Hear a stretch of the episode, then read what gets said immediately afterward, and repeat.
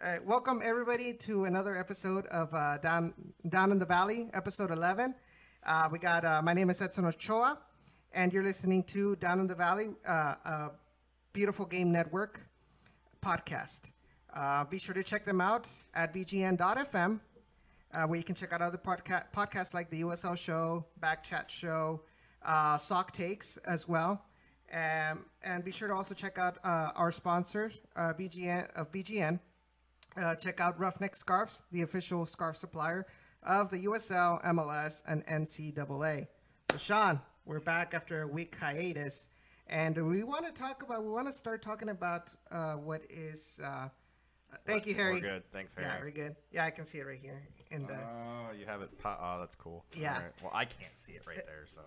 yeah, so so Sean and I actually went up to um, to San Antonio. Yeah, we did. Yeah, um, Met up with Harry up there. yeah, and I want to give a big shout out actually to to Harry for his hospitality. Absolutely. Over there. Fantastic host. Yeah, he he paid uh, for Sean's beer and Yeah, he everything. did. And um, Good beer. yeah, Great. and honestly, like he he really wanted to to be be with us, hang out with us during the game, but uh, the seats uh, beside us were taken. So Yeah. Uh, I mean, you know, it, was it was fine. Uh, he came and sat for maybe 10, 15 minutes during the match and hung out with us for a little bit. Uh, but it was just, you know, it was it was great to just in general get out and and uh, you know meet up with somebody other than Dynamo fans, other than RGV fans. Um, you know, and just just hang out and talk talk Dynamo, talk you know, talk RGV, talk San Antonio. You know, it was just really good to to get that experience in general. Um, I don't make it out to a lot of away matches, as I'm sure most people don't in general. Uh, I think the only away matches I've ever actually been to have been Frisco away matches for Dynamo. yeah, And uh, to say that atmosphere is completely different is an understatement. Much better at San Antonio than Frisco. But that's like, you know, setting the bar really low. yeah, like I, I'm pretty sure Sunday League atmospheres are better than Frisco's. Uh, that's yeah. You're probably not kidding. Uh, I mean, you know, it was it was good. The fans were not. Um, you know, there was no. The fans were not rude. There were there Um, wasn't any hostility. Yeah, not not even. was, know, and, and I, I kind of expected there to be some hostility. I mean, it's it's RGV's biggest rival by far, and you know, to go in there and just be able to chill and, and watch the game, enjoy the game, and I mean, you weren't exactly quiet during No. the match, and so you know, and they were they were accommodating and welcoming, and know, it was just good. And uh, Harry Harry and I did a scarf swap. Uh, Harry now has an official peel scarf. Congratulations, Harry. Uh, and I now have a San Antonio scarf, as do you have a San Antonio scarf, which I know there are some that will be watching this later or listening later that are gonna they're gonna frown at you for just- having this scarf, just having it, let alone wearing it.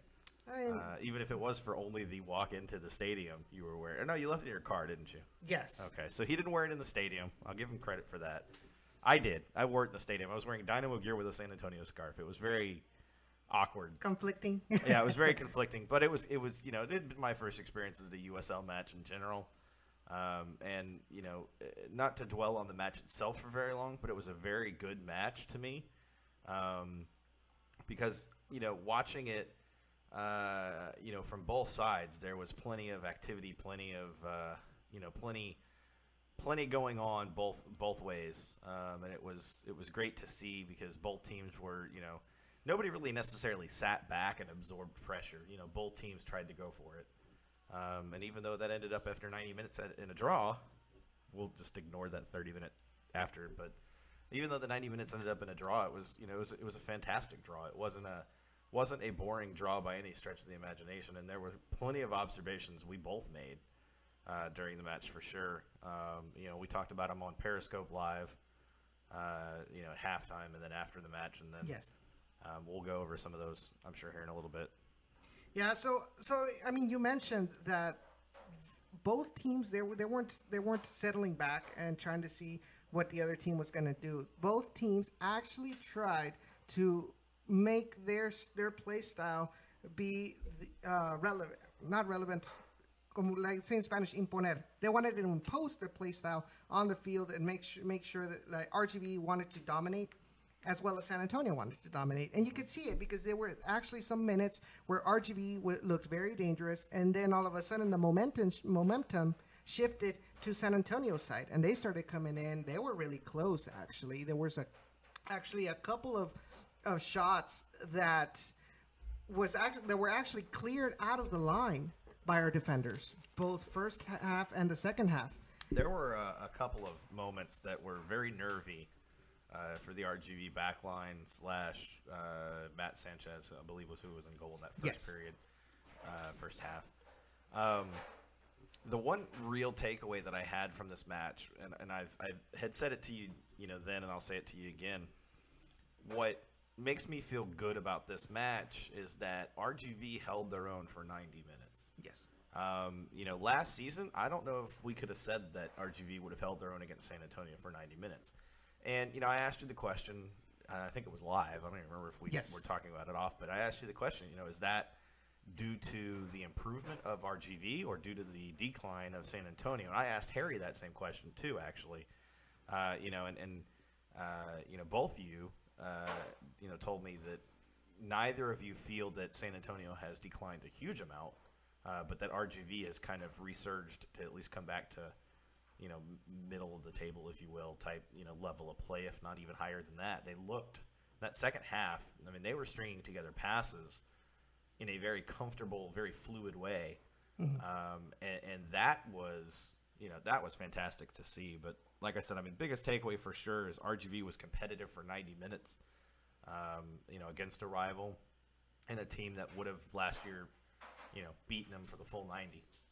Yes. Um, and you know, made them suffer. So, Although you know what, you know, uh, for the most part, almost all of the games between RGV and uh, San Antonio have been very close, even through even through the the talent last season. disparity. Yeah, even through the talent disparity, and it's just that motivation. But in the long run, San Antonio has uh, uh, uh, this the past season was much better than RGV, and um, uh, and you just, you asked me that question that day, whether it's whether it was because RGV got better or San Antonio got worse.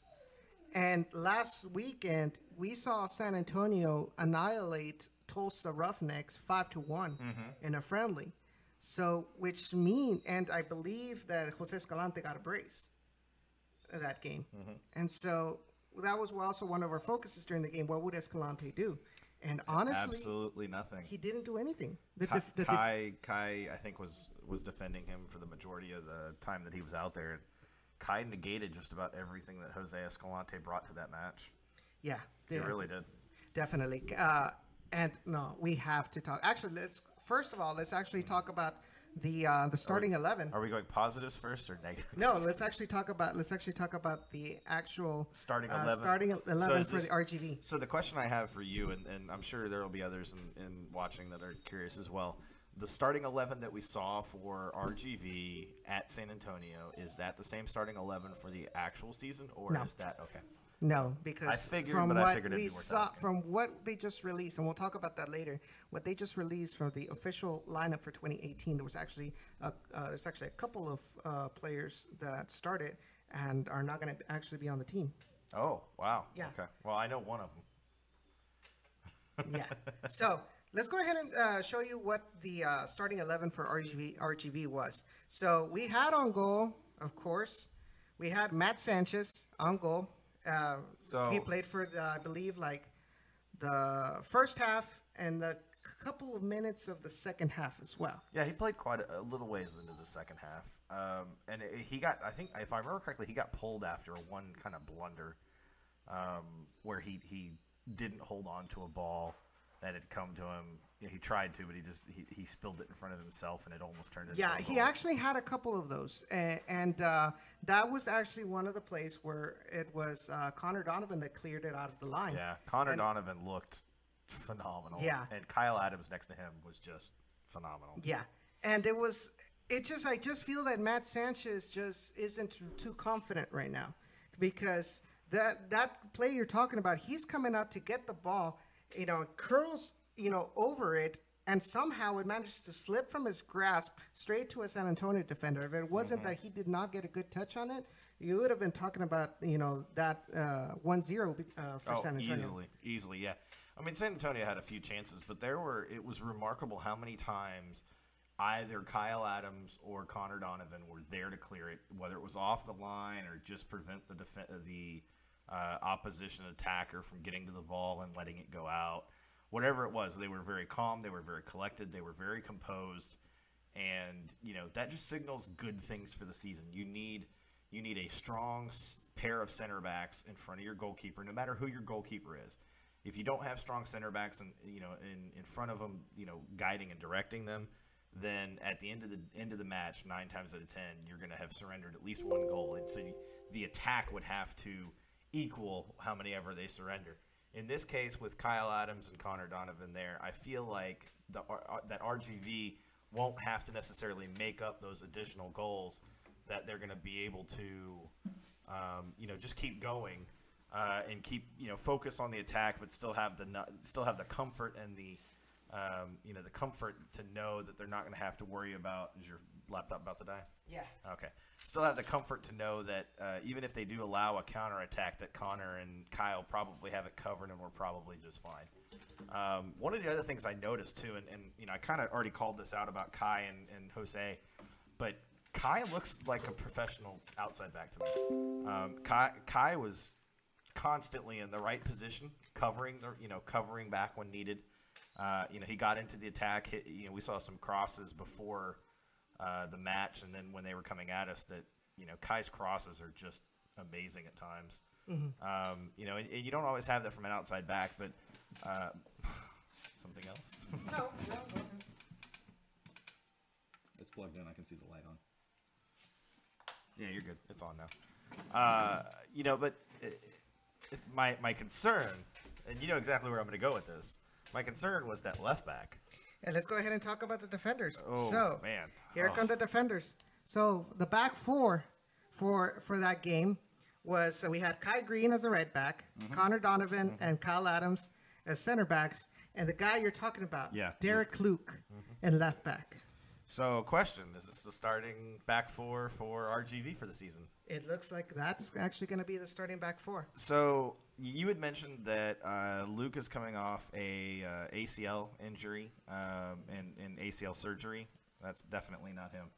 I, I there are you know there are certain things that I can look for, and, and that definitely was not him, Yep. uh, to say the loose, least. Um, you know, Der- Derek's coming off a uh, major injury and major surgery, and it showed. He was a step slow. He wasn't up to game speed. He struggled in you know in defense against uh, strong, fast attackers. Um, you know, he would get beat constantly. Uh, and the problem is, is when he pushes up and he gets beat, is he leaves the center backs to cover for him. Yes. Um, and that was a problem, you know, even with the Dynamo a couple of years back. That you know, when they were under Coyle, it was the same kind of thing. So the the question that needs to be had is: Is Derek Luke the long term solution there, or are we going to see potentially a Dynamo player sent back that might be able to cover for that area? Um, we have, you know, with the Dynamo, you've got George Malki, you've got um, Kevin. Kevin. Garcia, uh, who can play left and right back. Um, you've got, uh, you know, Beasley, obviously, and uh, Remick. Um, and then AJD when he gets in. I, I think what we'll see is when AJD is finally fully healthy and match fit, one of George Malki or um, Do you not see Kevin Garcia, one of them is going to be sent back. Do you not see um, AJD being sent to RGV to kind of get? I mean, he'll get some minutes, but are you going to move him or Kai to the left? I'm assuming you're going to move Kai to the left. I've seen Kai play to the playing the left sometimes. Okay, I, so- I, I could see that. That would make some sense. So if you you know, and, and maybe you know maybe that's the way to go. You know, once AJD is ready for match, you know, for matches, send him to RGV for three, four, five matches. Especially you know with Kevin Garcia slash Machado slash George Malki when he gets back, being able to kind of cover and play right back with the Dynamo solid enough that they can afford to let AJD spend three, four, five matches uh, with RGV. Yeah, and so, so Derek Luke actually played in 2016. He was signed in 2016 by FC Cincy, Cincinnati. He appeared for 20, uh, 27 matches, and he obviously he had zero zero goals scored. Yeah. Uh, he went to college, uh, Monmouth, Yep. the Monmouth Hawks. Monmouth. He he had 61 appearances in those four years with three goals, but it's gonna be a long long climb for him to get back to match fitness because what, what we saw that game, you know, he, he he lacked, you know, he lacked the fitness. And you mentioned that he looked tired after like after a short. Oh yeah, he didn't. He couldn't even go a full 45 minutes. Mm-hmm. I mean, he was struggling after 20. He looked tired, uh, and you could just tell he was coming back from a major injury, you know, type of thing. And and you know, I have concerns whenever you have a player coming off a major knee surgery, and you know they're trying to get back. Uh, sometimes they push too quick to come back, and sometimes they. Uh, Get it re well, not the re, you know the re-injury is a big concern as well, but sometimes they push to get back and they're just never the same. Mm-hmm. You know, it's not the re-injury, but they're just never able to overcome it. There's always that mental side of things that makes it tough to kind of figure out. And he seemed a little undersized to me too. I don't, but maybe that was just me. But he seemed a little small. Well, I mean, we are actually used to seeing, you know, a bunch of tall defenders. And so I really don't think that if you really know what you do, what you're doing, that it, especially with backs, with outside backs, it's not really that much of an issue. Maybe with center backs, yes, but not not with uh, outside backs. So, so that was that was the the four starting defenders. So now we're gonna head and go with the midfielders. We had four. So we had um, Chuy Enriquez uh, on the uh, left left wing. We had uh, Todd Wharton and Jorginho James as central defensive midfielders. And then we have a we had a new guy who we don't really have much information on. His name is John Montano, and he is a Colombian, number twelve. Absolutely. And you had a lot to say about number twelve that day. He he he uh, he he struggled. Let's That just might leave be it at that. might be putting it nicely. Uh, you know, I, there were two players that I pointed out to you consistently, constantly, over and over and over again. Mm-hmm. Uh, and and number twelve was definitely one of them. Uh, and the the left back Derek Luke that we were talking about was you know was another one. Thank you. Uh, and uh, you know he just man he you know he looked okay for the first few minutes and then he just didn't he didn't have it technically to me he didn't have the pace the speed um, on the ball his passes were not as crisp you know he had a couple of moments where he'd link up and then just a lot of times he just didn't he either wasn't putting in the effort or the match was too big for him or uh, something um, but I really want to say that it's the, the lack of chemistry. you know it, it, it is possible obviously now is he expected to be a starter for rgv I don't think so. okay that's i was assuming not Yes.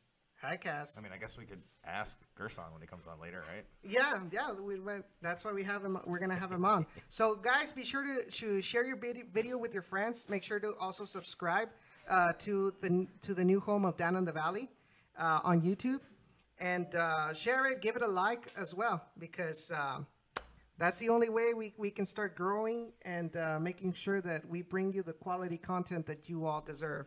Uh, Want to big uh, do give a big shout out to the people who are on right now have, and have participated in the chat.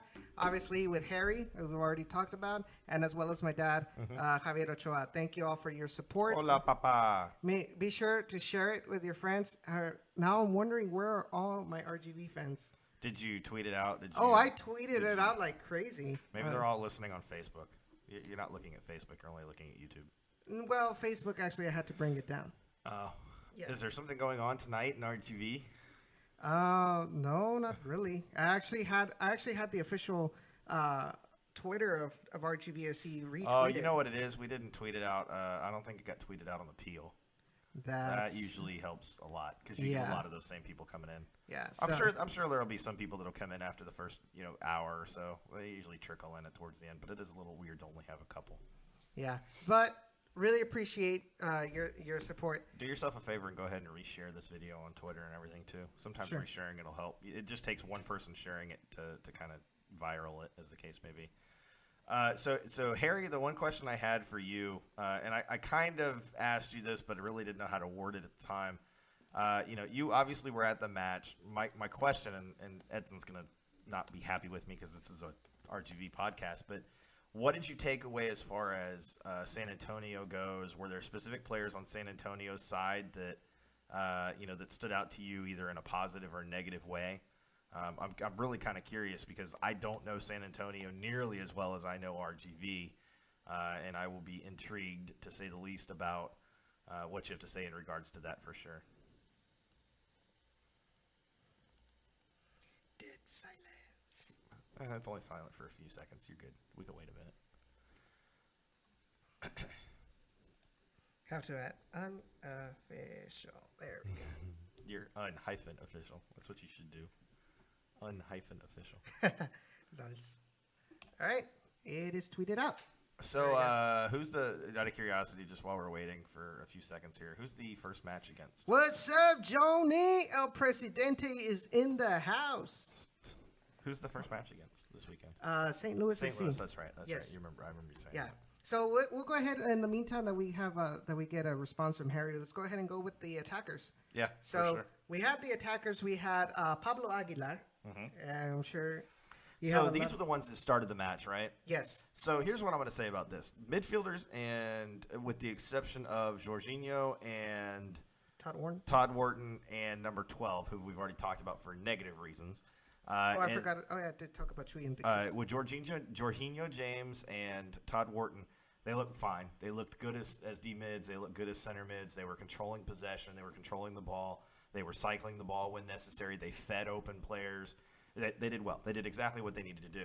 When it came to the attackers, though, especially the outside midfielders and your two attackers up top, I really didn't see much. It, it was not when the second half came around, and whether this is because San Antonio was tired and not able to react and respond as quickly, whatever, and I mentioned this to you.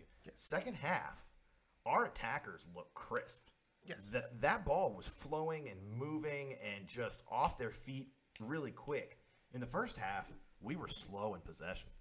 RGV was just the the buildup was just dead to me at times. Now there were times we counterattacked and got the ball up there real quick. Yes. But there were a lot of times that there was a lot of delay moving the ball into the box, moving the ball up, as the case may be. I did ask you a question, Harry. Do I need to repeat it? yeah, go ahead and repeat it just in case. Uh, well, let me finish the thought, Yeah. and then I'll repeat it. Sure, go ahead. Uh, but you know, i what I'm trying to hint at is that I'm curious why Gerson. I mean, and maybe you have clues into this. Is Gerson more likely to go with some of those attackers from the second half, or are we looking at the same attack from the first half as your starters? that might actually be a good question for, for him when he comes on. Laying flooring. That sounds exciting, Harry. So, Harry, the question I asked just because I was curious, because I'm not a San Antonio person, I don't really follow San Antonio. Uh, was there anybody from a San Antonio standpoint that stood out to you uh, specifically, either negatively or positively for San Antonio? Um, because again, I don't know San Antonio. He doesn't know San Antonio as well as you do. You're an avid, rabid fan, uh, and so we were just curious. You know, you were there, we were there. We figured we'd throw you an throw you a bone and let you let you say something about that. Yeah. So Pablo Aguilar actually looked really good out there. Which one was he? Was he the was he the one up top up top or was he? the No, no, no. He out- was. outside? He's a, the uh, central attacking midfielder. Ah, okay. Yes, he did. He had he had a lot of good moments. The three central midfielders looked fine. I had no problem with them, and I think that they have plenty of of, of room to grow, developmentally speaking. Um, but the, like I said, I mean the outside wingers and the and the outside midfielders just they did nothing for me. They just really didn't. I wasn't Yes. impressed. And At least in the first half. The second half, totally different situation. Yeah. What I liked about Aguilar is like he was he had the the intelligence to move to move the ball. You know, and carries uh, defenders defenders with him He while he turned dribbling. defender. He turned defenders a couple of times in, He in, he actually had a couple of times- impressive ways. He, I think he was the one that got fouled by Mikey Lopez Yeah, when he no. got the yellow. Yeah. he just drove him insane. Yeah, he, he he was very he was very pest like is a good way to put it. You know, Mm-hmm. kind of like that gnat that's constantly buzzing around in the attack. Yes. You're, you're fine. You're, you're fine. I think. I don't know. yeah. Uh, you know, so but I I feel like Aguilar is definitely a USL at the very least a USL capable attacking midfielder. Um, I really wish we'd have had the video on that. That was funny. Sit down. Our dog has decided to join us for uh, this episode of Yeah. RGV, All right, down in the RGV. Even if you can't see him, he's down here. I can feel him whacking me with his tail. So Harry actually responded and he says he thought the team was solid. He was happy with the connection with Guzman and Guadarrama, Sonny Guadarrama. I, yes, I think so, uh, the Guzman, Ever Guzman, and uh, Sonny Guadarrama actually had a really good connection. Who was that? Who was the? Was it? Was the last name Castillo, the short guy with the mask on? Yes, the, oh he came into the second half. gosh, he is incredible on service. That that guy, he's like a freaking rabid bulldog. Like, Yeah. that's what he reminds me of. Like the guy is just, I don't know, he's he's physical and. Uh, Diego who? Uh, Diego, yeah, that Diego I'm talking about? Restrepo. No, Yeah. no, oh Diego no no no! Restrepo. Oh yeah, he did. Oh man, Restrepo had a couple of moments where I thought we were going to score on Restrepo just because of bad goalkeeping. Yeah, and so the last the last uh, player that we need to talk about, actually, we don't really need to talk about him because one, he's not in the roster anymore, and number two, he really didn't do anything, Oh, and that Puga? and that no no Quintanilla. He Oh, was the he was the other the other striker. The other attacker. Yes, he was the other attacker, and like just really didn't offer any, anything to the team. And you mentioned the second half with the with Victor Garza coming in and all. Oh, Victor these Gar. other- Well, I mean, you know, from the moment that Victor came on, and you, you know, we, we called it out. He was warming up before the first half was even over. Yes. You know, he looked much more crisp. He was connected more in the attack. As soon as they brought him on, he was. That's yes, Gerson. You can go ahead and answer. And it's time for Gerson. It's time for late night with Gerson. All right, so so we'll- we'll be t- we'll be talking uh, later uh, about it. Yep. Now make Hello, sure Gerson. How, uh, how are you? I'm doing well, Edson. How's everything going with you? Real good, real good. We're just uh, finishing talking about the the match that we had against uh, San Antonio. Um, Oh, okay. Yeah, we were talking about you know uh, San, the starting eleven, what we thought about how San Antonio played, and uh, Sean here was uh, giving giving his thoughts about it. But uh, welcome, uh, welcome to Down in the Valley.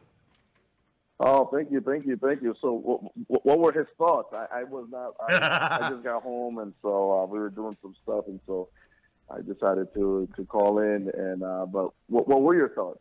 Well, uh, you know, oh man, put me on the spot. I I've ever- Absolutely. Hey, think- you guys are gonna put me on the spot. I don't I'm think I've constantly ever- being put in the spot. I don't Seems think I've- fair. Uh, I don't think I've ever blushed on air, and I'm sitting here blushing on video here. That's awesome. uh, what what I was saying, you know, uh, a couple of couple of players to call out um, that to me struggled a little bit. Der- Derek Luke at left back, um, and I, I think part of that is just him coming off that injury, uh, getting back to match speed. Um, you know, seeing the game a little quicker. I felt like he. Uh, um, I feel like he, unfortunately, uh, he was pressing so high and trying so hard in the attack that there were times that I noticed that the uh, San Antonio counterattack uh, would just blow right by him, and, and it left uh, Kyle Adams, uh, who was playing left center back, and then Connor Donovan left to kind of clean up the mess. Now, don't get me wrong, they did a fantastic job cleaning up the mess, uh, but, you know, obviously avoiding that whenever possible is probably the desire. Um, you know, he had moments where he tried. Uh, I, you know, and, I, and I, I really don't know what the what what it was specifically, um, but I just noticed it in the first half that you know he he had a few moments where he was trying to get more into the attack and looked okay, and then there were just you know, and I had called it out to Edson really even before halftime hit that the more that I saw of him, you know, and, and this is just being really honest, the more that I struggled to see him as a long term starter. Now I don't see him in practice, so that's just me from based on you know one match of really what was it 60, 70. No, I guess he played the full 90. Um, you know of watching him play. Um, you know, but he did he did struggle to me. Now with that said, I know San Antonio's uh, you know uh, right winger slash right right midfielder is a pretty speedy, pacey guy uh, who has some technical talent, but. Um, you know, it was just it was a little concerning for me, but at the same time, you know, I I I can see where he can be that stopgap option um, until something else comes along. Um, and I don't know, maybe you feel differently that he's a long-term, you know, player at that position.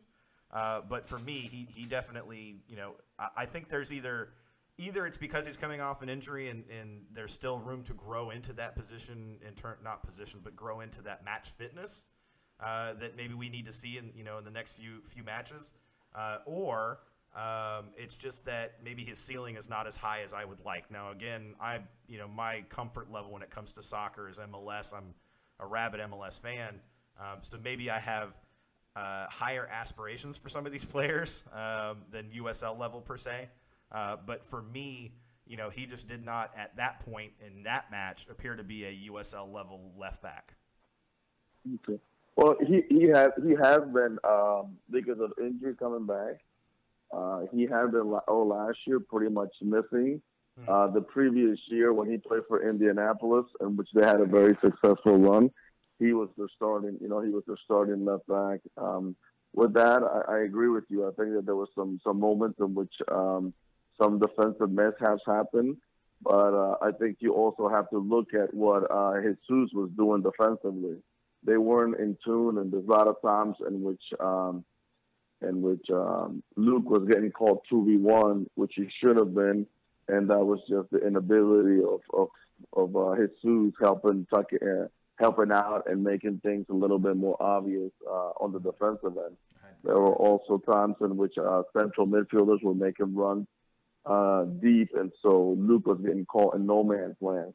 And uh, and I agree. I, th- I think that he needs more matches. He needs a lot more uh, continuity uh, it wasn't one of the better performances. Uh, and, and at that point, though, uh, when we went back and looked at the film, there were a lot of things that he did well, and there were a lot of moments in which he got kind of just left isolated on an island uh, where he was one against two, and there were even times when it was one against three because other guys were not doing their job. So it's kind of tough to.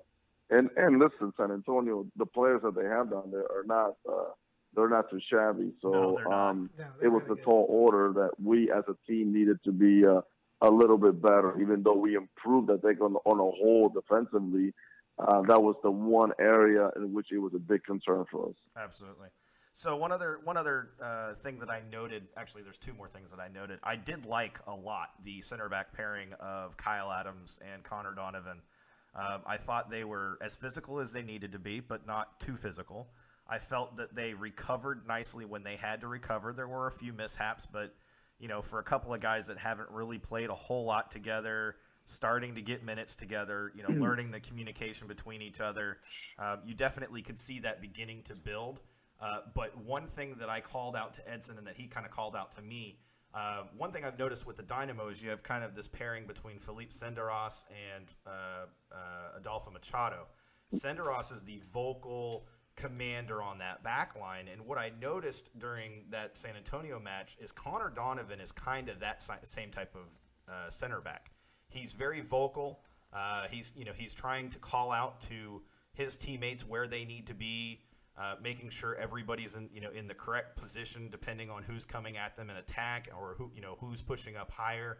Uh, you know he was doing he was doing that level of work that I could see, and and that tells me, even though I already knew this, but that tells me from a perspective, uh, viewing the match, that he is one of those players that he wants to be two things. One, he wants to be a leader on the pitch, but number two, he knows that uh, he needs to make sure that that back line uh, stays stays connected, that everybody is talking and communicating constantly, uh, and nobody, you know, he doesn't want anybody not holding their weight um, along that back line and really even in front of him, even into the uh, defensive midfielders. And I was just curious if that's kind of the way you perceive him as well, um, as kind of that vocal yeah, leader on the back line. He, he's been like that since he was 14 years old, just mouthy, just yaps and yaps and yaps. The only thing is that now he makes a lot more sense because he's figured it out. Um, so we, we've had him uh, when I was the when I was the coach of the 14 national team. So we've had him. So I, have had experience with him at the 14, 15, and uh, and with the U17 national team. So I, have known him for a while.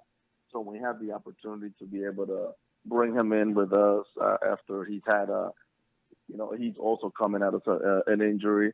Uh, we knew that he would be a, a pretty good leader in the back line. I think that in the back line and our center backs are probably uh, is going to be the most competitive uh, mm. position for all of us. Uh, between uh, we have Kyle, um, we have Kyle Adams, who's a very good, you know, New Zealander uh, coming out of college, who's just a, a, very good defender and a very good passer of the ball. Uh, obviously, we just finished talking about Connor. But then we also have uh, Castellanos, who, even though he's 19 and the youngest of the bunch, if you want to talk about talking and being able to organize, he actually is pretty good. Also, I mean, there's still some things he needs to learn, but he's very, very bright. And then coming back from last year is Omar, who I think once Omar starts opening up and and and getting out of his shell, talking talking, I mean, he is he's extremely technical, very hard on the tackle, reads the game well. He just needs to, uh, and I think he understands more. He just doesn't. I don't know if it's just being shy or or his uh, uh, it's just his, his quiet personality. But he's got to come out of that shell. But he, he's a very good defender. So with us, I think we have four guys where uh, I think we're pretty comfortable with. I mean, I think yes, you're right. Right now, the pairing of Kyle and and uh, and um, and Donovan has been working very well. And and even though they've only been they really haven't been working together long because Connor was with the first team with Houston for the majority of the preseason. So um, it's going to be interesting, you know, which which two. And, and and we've mixed them around, and, and, and all four have played well with each other. So it's it's an extremely uh, exciting part of, of, of our defense, and and I think it's extremely solid right now with uh, with the addition of obviously the other outside backs that are um, that are ahead. I mean, right now we feel that um, Kai is, is, is our starting right back. He's a little bit ahead of, of, of Padilla, but it's not by much. Padilla is, is, is you know he just came down. He's one of our um, one of our draft choices mm-hmm. and extremely talented also. Uh, and then uh, I think Luke is just more experienced and little savvier than Sullivan right now, although uh, Sullivan's probably one of the better athletes on the team. So the backline's pretty, it'll be pretty strong, and we'll have options, and, and no one can feel comfortable because if they do, uh, their spot will be taken relatively quick. So it's, it's, uh, it's a good problem to have. Yeah, I was about to say that sounds like one of those problems. You're like, oh man, I've got to figure out which center backs I'm going to start. Darn, that sounds so terrible. And our goalies, our goalies right now, it, it's going to be a disaster trying to be trying to figure out who's going to play and who isn't because uh, we feel that we have two quality goalies with Sanchez and Corti. So mm-hmm. uh, you know we have we have one that's with the Puerto Rican national team, who who was training and almost uh, almost you know had a contract until he had an injury with DC United, and then we have another one who just won three national championships in a row. So it's uh, it's going to be a tall order, but it's much better because I know that was uh, that was something of concern by uh, by Wilmer Paul, and then uh, you know the, the guys coming back. Uh, that our goalkeeper situation wasn't as solid as it needed to be. Uh, um, so we went out and made an effort to make sure we had a, a very good uh, goalkeeping line. Uh, and then one other observation I made during the match, and, and I think you'll appreciate this. I noticed the attack in the second half was more fluid. A lot of one-touch passing, a lot of triangle passing going on near the box and in the box.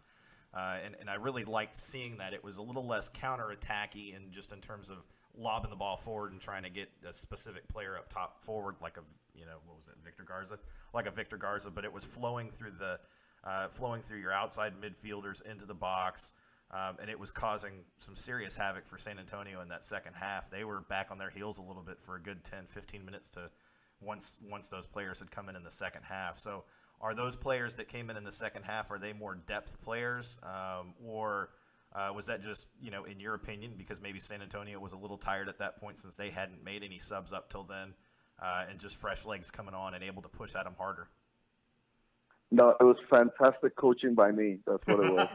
no, uh, no, no. It was it was more along the lines. I think a combination of everything. I think we uh, we talked about it. Uh, I think some of the jitters were out of the uh, out of it. We talked to the whole group and said, "Listen, it's you know," and, and we had said it all along. This is not about guys. This is still part of, of, of us forming ourselves as a team, mm-hmm. and and it's part about having personality and playing well. I mean, we want to be a, a defensive, uh, solid team, but we want to make sure that we have the ball and that we create opportunities. We want to be able to attack. Um, obviously, you know, you start from the back and moving forward because you can't just bleed out easy goals.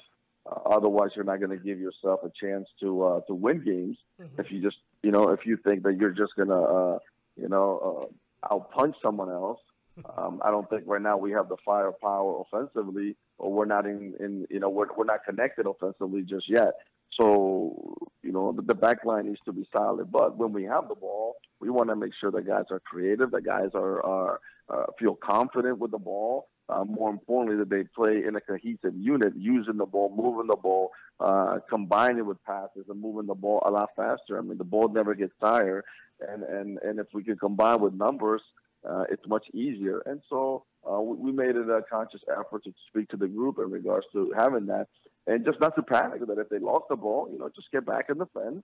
And, and, and, and the mistakes mistakes will be made and mistakes are going to happen and and it's okay it's you know this is where we learn from it and so that's why you have these scrimmages that's why you have these uh these games to to prepare yourself and I mean, if we're going to panic in scrimmages and we're going to panic on, on preseason games, then what's this going to look like during the regular season? So, uh, you know, we, we got to knock that out of our system. And, and I felt that um, every game we, we, we've done so, you know, a little bit more and more each time. Now it's just a matter of us uh, being able to score some goals, which is obviously the hardest thing to do in soccer. So, with that said, that kind of leads into one of the questions that I had slash a few other people had um, what is, what is the what is or what is the what are you trying to instill as the identity of RGV as a team? Uh, whether it's just well, uh, season or long term, what is that identity that you're trying to instill? Well, the identity is we want to be a, a, a, a organized team. Uh, you know, so we want to be a defensively organized team that also likes to keep the ball and attack, and and we want to be able to score goals. We, I mean, I want to uh, mind you, fellas, uh, I was an offensive player. I was an attacking player, so I love goals, you know. But I don't like giving up goals. I do not believe, you know, bleeding goals out. Absolutely. So, and and that also goes with the with uh, with what we're doing with Houston. Uh, we need to mimic what they're doing, the way they're playing, where they're they're organized, but they want to keep the ball and attack, and and that's something that uh, you know we've seen. I mean, they've scored five goals in two games, and even throughout the preseason. And and so you know they were able to, and even the game they lost last weekend uh, against uh, White Whitecaps, they outpossessed, they outshot, they had more corners, they had everything, and that's where we want to be, uh, you know, and, and and that's what we're trying to mimic because you know we want our guys uh, to be able to entertain our you know our fans, but also be prepared themselves to to play uh, whenever they move up to the first team in Houston, and and just you know blend right in. So going going back, another question that was actually asked uh, by the fans. Um, actually, one person is asking what it will be the main focus of our outside backs, or is it going to be to join the attack, or will they or will they stay back and defend? No, no. Every every position has certain responsibilities. So mm-hmm. when, when you're a defender, you're primary you're you're you're primarily you're a defender and through good defending, then you earn the right to attack. Mm. So when we're when we're solid and, and we uh, and we're organized and, and, and we have things, then I want them attacking, you know, and I want them getting crosses, and I want us to be able to make sure that we create chances. I want them having assists, and and and there's a goal that we have in which uh, we want to get X amount of crosses per game on each side, and and for those guys to get into the attacking third. Uh, however, you know, if they're not defending well, if they're only attacking and leaving huge holes in which we're going to get counter and and and give up goals, then that's that's irresponsible. Mm-hmm. So uh, you know, we want them attacking. Don't get me wrong, because uh, whenever outside backs attack out wide, it's it's difficult and it spreads the team out and it gives us more options. But you know, they're not just going to play as as attacking players and not defend. That's not. So uh, that's not what we're looking for. So basically, not just for the sake of attacking. No, no, no. It's not. You're not just attacking for the sake. No, we defend mm-hmm. and then we attack it, and they need to be options. And listen, we're we are mandating that they get forward, that they get behind the defense, and and and make sure. But we also have to be clinical when we're in the back line. And right now, you know, through our practices and stuff, we realize that our crossing needs to improve, and, and that our passing, even in the final third, needs to improve because uh, what, what good is it if you're getting down there and you're losing the ball and you're creating and you're leaving huge holes in the back? So that, that that's not so. They need to be efficient, and like we said, you know, if if you're efficient, you earn that right. Mm. Just like in any sport, I mean, uh, you, you notice in basketball, who shoots the ball are the guys who work at it, who are good at it. Other guys don't shoot as much because they're not good. So if, if you're if you're a good crosser of the ball, if you're getting into the attack and you're being productive, then we want you to attack more because if we're attacking, that means we're defending less. But that doesn't mean that uh, we forget about defending, you know? Absolutely. That makes a lot of sense. Yeah. So another, another question that, that I, I wanted to ask is actually it's it's a couple. So for you, So one or a couple? Come on, man. Okay. What's going on? all right, what was the what was our biggest uh, the uh, improvement f- throughout all this preseason, and what do you think we need to work on most? And I think our, our biggest improvement has been our organization defensively. Um, you know, uh, and obviously it showed whenever we played against uh, uh, the bigger teams, the pro teams. Uh, so uh, when we played Houston and when we played Motagua, you know, we bled out goals. So defensively, we were a disaster. And I think that uh, we have become so much more organized. We've become uh, uh, more cohesive. Uh, we defend in numbers. We're not just running around with our heads cut off. Uh, and, and so we're actually defending in, in, in blocks. And so guys are starting to realize and learn the responsibilities because they've worked hard. It's just we weren't working very uh, uh, as a unit, and we weren't very smart about how we were defending. And that's the one thing that I'm pleased the most. So that, that, that we are defending better. And I think we've shown that when you know in the last few games we had a couple of shout outs, and then even against uh, San Antonio where you know they had their chances, and every team's going to create chances, but I think we minimized that a lot. Um, and then, um, and so that's the one thing I'm, I'm, I'm happy about. Uh, the thing that we need to work on is in the final third is, is combining, uh, having more combinations, uh, in the offensive third, not just in the midfield or in the, or, or in our defensive third, uh, creating some chances. And at the end is, is we're not going to win games if we don't score. So we need to, we need to do a better job as far as putting the ball in the back of the net. Um, so, which is the hardest thing to do. And, and, and I think that, uh, the the one thing that we can, uh, as coaches, we can really work on a lot is our defensive shape and our organization. Uh, a lot of times, you know, we can put them, we can train, we can do a lot of things to prepare them to score.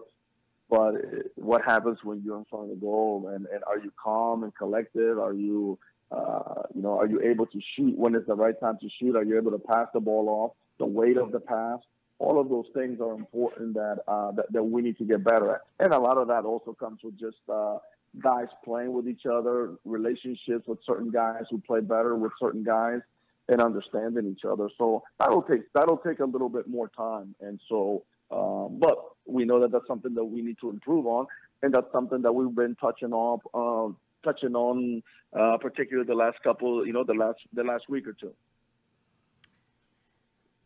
sounds really really promising and uh, you know like i've told like i've told you before is like we know that we believe that you we have the right person in charge for this for this team for this 2018 season and uh, hopefully that the, the rest of the fans get get that idea uh, by by listening you know all these interviews that you've been giving uh, to to the to the media talking about uh, what we've been working on and, and everything everything else. And uh, so, do you have a uh, message to, to the fans that are listening right now uh, on this podcast, as well as the ones who will listen in the future? No, yeah. The, the, the one thing is that um, you know we, we need our fans. We need the support. Uh, it's it's unbelievable the energy that the fans give you when you're playing. You know what I mean? And and that's something that I understood when I was a player myself.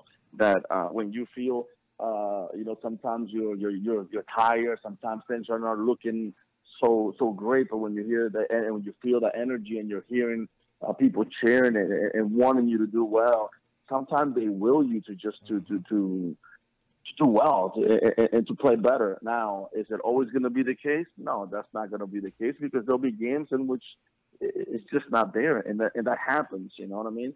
the one thing is that what we want is if that's going to happen, it's, is hopefully it happens away. But when we're home, that doesn't happen in front of our own crowd, in front of, in front of our home fans. We need to make sure that um, any team that comes to to our stadium feels it. You know, that, that there's a little fear behind it, not only from our, our play, not only from our team, but also because our fans are behind us, and and and, and that's an incredible feeling. Um, now, you know, the only thing I can promise the fans is that we're going to have a team that doesn't give up. We're going to have a team that's going to work hard, that is going to represent, uh, you know, what this area is about, and and and that's important to me. That um, any fan that leaves our our, our stadium, whether it's a win, loss, or, or or draw, realizes that our our team left everything on the field. And I think that if, if we're capable of doing that, we're gonna be we're gonna be we're gonna have more success than not, you know. Uh, are we looking to go on? I mean, it's difficult to, to ever go on undefeated at home. You know, that's not easy. Uh, you know, and not, but that's what we're striving for. We're striving that you know we win every game at home, and and that's the goal. The goal is we want to make the game. We want to be an attacking team, you know, and, and we want to pull off uh, we want to pull off victories. Um, whether that happens or not, we'll see in the next, you know, we'll see what happens throughout the season. But but that's the goal, you know, that's the ambition, and that's what we want. So and, and that's the message that has been uh, dictated to the players. And so you know that's our mentality, and, and we'll see if we're capable of uh, of doing that. I mean, we're working towards towards it uh, every day, and, and that's what uh, that's what we're looking to do. Well, really, we really appreciate uh, Gerson for for coming on our, our show. You know, you you you have a lot of time or a lot of stuff on your schedule. Um, and for you to make time to, to come and talk to the to us, to talk to the fans of RGV, um, we really really appreciate it. And we actually have so, uh, someone saying hi all the way from New Jersey, uh, Judy. Uh, says, uh, Hi, Gerson, listening from New Jersey. Mucha suerte este viernes. So. I know exactly who that is. so. I'm sure you guys do too. yeah. yes. Uh, tell, tell, uh, please tell her I love her very much. That's my sister-in-law. She's a big supporter, and uh, thank you very much. Not a problem. Thank thank you for for coming on, and uh, best of luck uh, on Friday. Please tell her to give a big kiss to my nieces for me, please. so Judy, you heard him. Big kiss, uh, big kiss to his nieces. So uh, good luck this Friday. Sadly, I won't be able to go because of work, but I'll be rooting all the way here in uh, in Houston, of course. Thank you very much. Appreciate it, guys. Thank you for having me, and uh, we'll hope to see uh, as many fans as we can uh, on Friday. Will do. Uh, have a good night, Gerson, and, and go Toros, and say hi to all the guys down there for me. Thanks, you, Gerson. I definitely will. Take care, guys. Thank you very much. Thank Bye-bye. you. Goodbye. So, so, what you think? Right man in charge, that's for sure. Oh, definitely. I, I really, what he had to say was on point. I mean, you can't sacrifice attack. I mean, you can't sacrifice defense for attack. Um, you know, uh, if you are, you're going to give up a ton of goals, and you know you're going to struggle to get back into the matches. Um, you know, you may have a couple you get out in front real early, but then you're just going to struggle. You know, when they when they counter and they score on you, you're just gonna you're gonna struggle. So I like that. I liked what he had to say about the outside backs. You know, and I, I liked his his I liked his points about Derek. I felt Derek Luke. I felt that those were, were very pointed and very purposeful. And we we it never came into our minds uh, because from where we were looking at it because we were like on the behind the goal line and uh, down on uh, field level. We didn't see those those. It was hard to see from a tactical standpoint. Yes. Who was supposed to be covering who? Um, you know, I do think there were times that Luke was probably definitely, or Derek was definitely stuck out on an island um, you know, kind of by himself out there on a, on the like I said, three v ones, two v ones. Yes. Um, and I, I, think you know, I, I know Gerson saw the times that I'm talking about where he wasn't left on an island and he just made a bad decision. But I also think Gerson, just listening to him, because he's got that understanding of the game at a, such a deep level, that when you can import, impart that to your players, it just it speaks volume to the player volumes to the players. The players are going to listen to what you have to say. They're going to be more uh, more open to you giving direction and instruction whether it's mid-match during a match you know whether it's you yelling from the sideline or not. They're going to be open to listening to what you have to say and they're not just going to ignore you because they feel like you're just yelling for the sake of yelling. Yes. Um, they're actually going to kind of tune into that what you have to say because they know that you're there not to harass them but you're there to help them become better players um, and then I also liked what he had to say about the identity of the team. You know that um, you know the identity of the team really ultimately comes down to we're going to work hard um, and we're going to be organized. And you know a lot of coaches don't really pay much attention to the organization side of it. You know, being an organized team. Uh, organization and defense and offense are, are very similar at times, but they're also very different. And being able to instill that in your players it, it's a challenge. And uh, you know, we saw it really last match against San Antonio where you could see it was. And I, you know, I haven't seen the other RGV preseason scrimmages or anything like that, but just from talking to you, they were a dramatically better team from last year. Definitely. And all that is is just really Gerson. I mean, there's a couple of players that have been swapped out, but I mean that's a lot of just Gerson showing that he knows the game in a way to, to get the players to understand it and adapt it and adopt it, his style. And not only that, you know, the fact that very few players from last season stayed. And so Yeah, you have a bunch yeah. of new guys who are trying to learn a completely different system, uh, trying to get ma- back into match fitness in the case of uh, Derek Luke.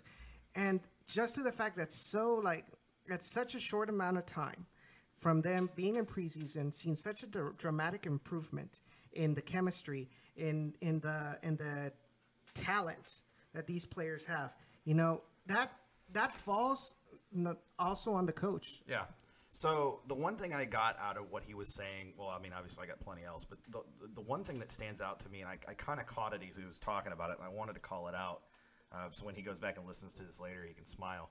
Um, he wants players, he wants to be able to, as a coach and as a coaching staff, he wants to allow players and, and push players to play to their strengths as opposed to trying to oppose the other team's strengths um, and trying to kind of diminish your weaknesses. He wants players that are, he, you know, he said it. If you're a good crosser of the ball, we want to make sure you're crossing the ball. If you're, a, you know, if you're good at, uh, you know, through balls and passing on the ground, we want to make sure you're doing that.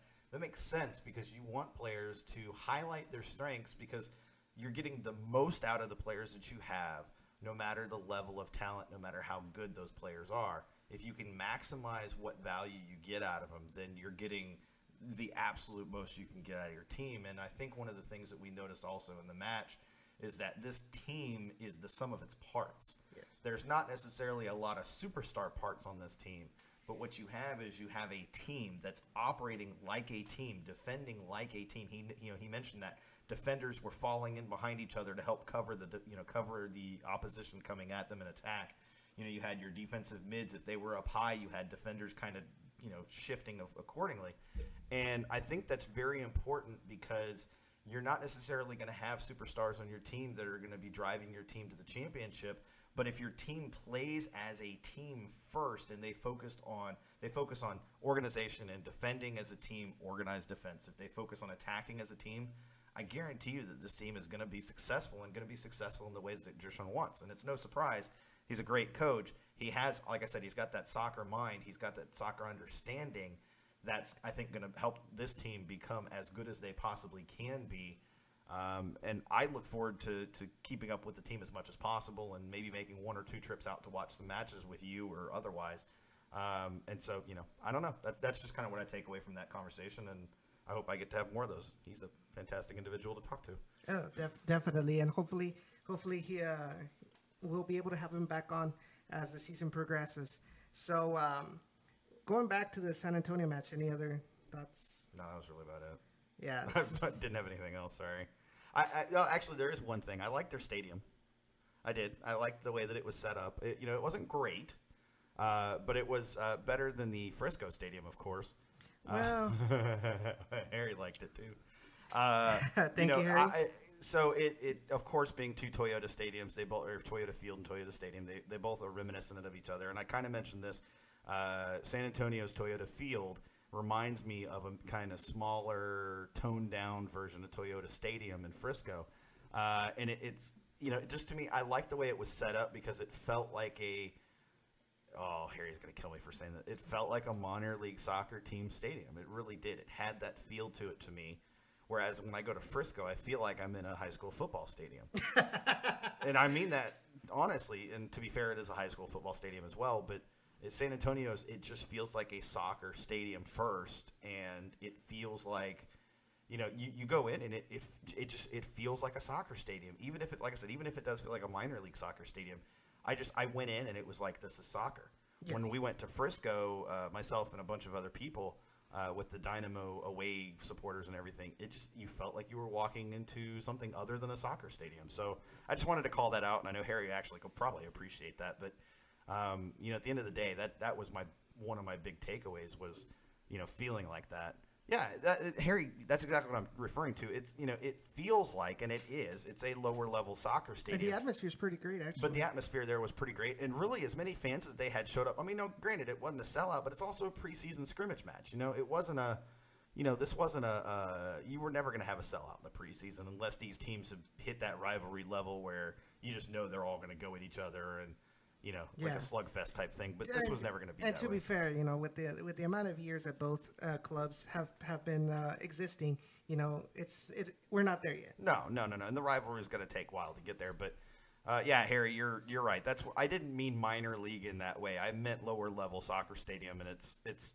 I mean, it just it felt good going in there. It really did, and and and you know, it was a like I said. I mean, it was a very soccer atmosphere. It wasn't. Um, you know, like I said, when I go into the Frisco Stadium, it's like I'm in a soccer stadium. This Yeah. is soccer. This is not what I think of when I think. It's not organic. It's like suburb soccer. Yeah. You know, like yeah, it, it, it just it was it was awkward going to Frisco, but you know it's also Frisco.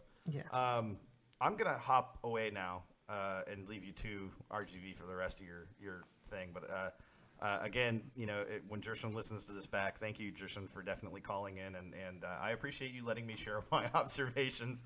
Felt really cool, to be honest with you.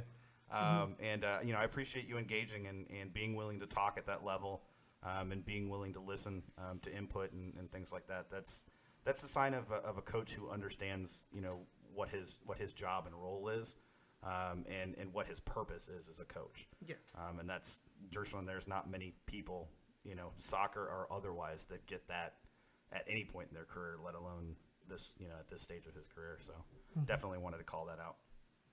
All right. Thank you, Sean. Thank, thank you, man. And we'll see each other. We'll see each other next time, which is in a couple of minutes after we finish. Yeah, exactly. I'm going to go help somebody with taxes. Oh, that sounds like fun. Oh, you know, totally fun. Let's take a break.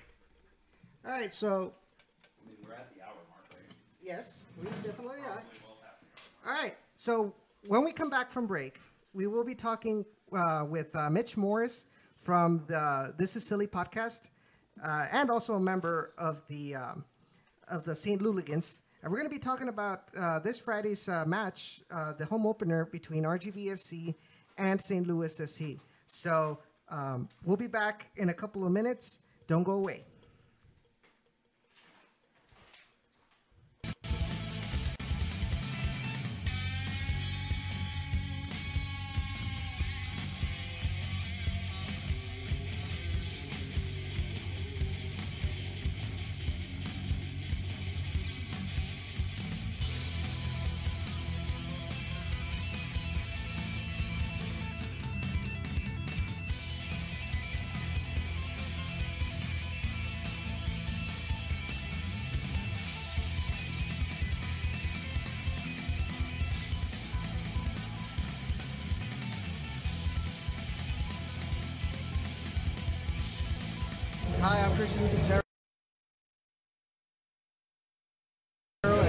And you're listening to Down at the Valley with All right, guys, uh, welcome back um, to part two of this uh, episode 11 of Down in the Valley. Uh, we have another, we have a special guest, like I said before we went on break. We have uh, Mitch Morice from the This Is Silly podcast. Mitch, how are you doing, man? Good man. How about you? It's it's, it's game week. Oh, definitely. I'm so stoked. I'm so stoked for it. And it, it- honestly, it didn't feel as uh, dragging as other years, at least for me. I feel like these these days it went by so quickly between the end of the season and uh, and the, home opener, and that's because we did not even make it to playoffs. we didn't either, and uh, we had the off-season drama of getting rid of the coach he shall not be named. so we uh, so we had a really long off-season here, and it, it really was a struggle. So what what I was reading, what I was actually reading is that you all also started from scratch as far as your roster. Pretty much. Uh, there was only what three or four carryovers, and, one of them ended up moving out. Uh, uh, uh, Merkovich, he ended up moving out at the at the last moment, so to speak. So yeah, there's there's a heavy turnover. We kept uh, uh, we kept Christian Volesky, who was one of our top scorers. He was he was definitely one that we wanted to see kept. Uh, but uh, the big the big names were brought in in the offseason, and that really has made a difference, I think. So you men- you mentioned that uh, you you all brought in a new coach. What what are your what were your initial thoughts on him? it was interesting because he wasn't a big name. He wasn't the uh, uh, the name that we we had had before, and the names that were being bandied around. But we were we were excited once we kind of got to learn a little bit of his pedigree and and especially after we got to meet him, we uh, we were lucky enough to be at the introduction of him, and he was on our podcast and talking to him. He, he kept preaching responsibility and accountability. Mm-hmm. That was the two words he kept repeating every single time, and, and you started to hear his game plan and what he expects. And, and it's really that kind of coach that I think not only do players want to play for, but fans want to see because it's it's very much a system where it's accountable but aggressive, and, and we've sorely missed that here in St. Louis. Definitely. So, in your in your words, what were the reasons? Was it really that bad with this previous he who shall not be named head coach, or what was it that that gained him that that uh, hatred from the fans? You know, it, it's weird because coming in, he had the pedigree. We all knew Preki's history he was the big name in the off season that you know nobody saw coming. So to, for the front office to pull it off, it was ridiculous. But mm-hmm. but then we started to see little nuances, and, and we saw the reported diva act very early. And but our attitude, our the attitude of the fans was, you can be a diva if you win. Mm-hmm. And as time went on, and we came out of the gate strong. The first five games were fantastic, and then we saw just uh, a breaking down of the system. The the system wasn't working, and they kept going at it. Mm-hmm. And we heard players getting in the doghouse for no reason, essentially, or for reasons that maybe we didn't see. And, and you, the team just never seemed to have a chemistry, never seemed to gel.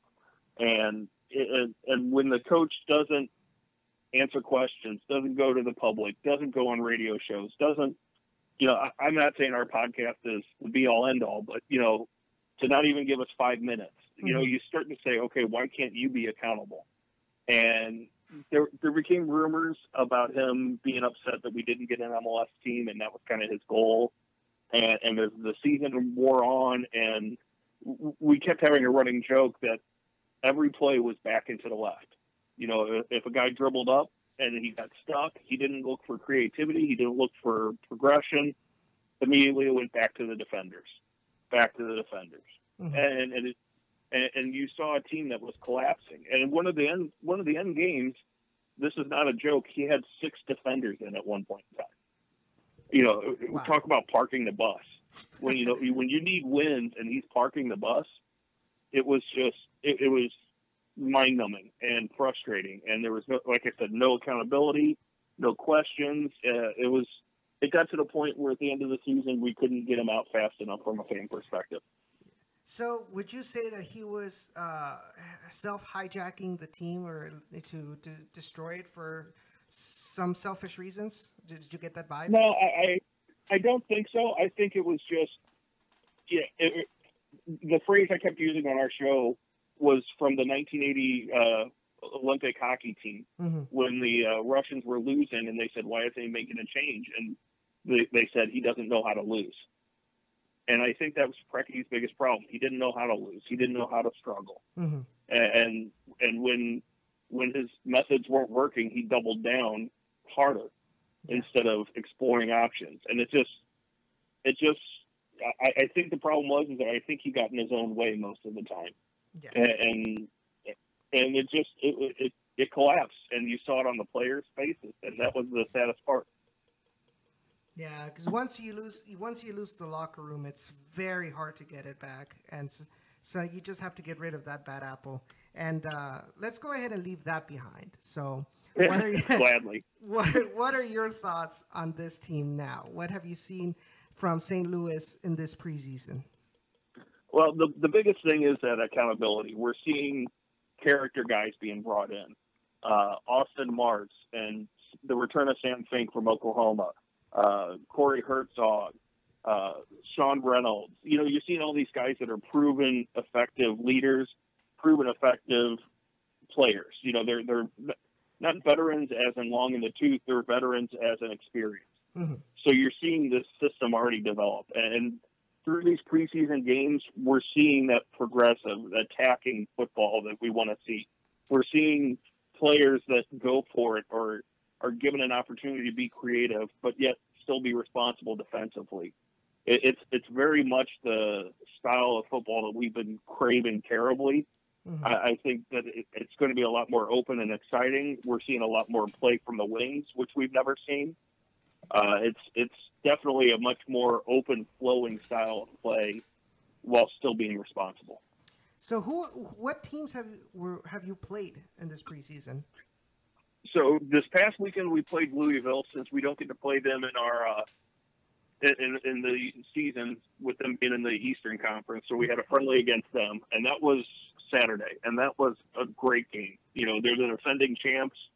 It was you know both teams rolling out the full squads, and it was it was a good game. It was back and forth. It was strong. There was mistakes, but it wasn't bad mistakes. It was just good good effective ball. Mhm. Uh, we played FC Denver from the Colorado Premier League. Uh, we have a partnership with them now where we're going to work with them on development. Mhm. Uh, they came here for a two two series game. Uh, we played SIUE, who's a local powerhouse here at college. Mhm. Uh, we didn't go we didn't go too terribly big this year in terms of playing other teams. It was more about seeing the team develop the chemistry, see the uh, you know make make it their home, and it seems to have worked so far. So basically, just like you can see, kind of like uh, in boxing terms, the sparring, just to get the feel of, it, of the team and uh, Yes. with each other. Yes, absolutely. We were real. Uh, uh, you know, FC Denver.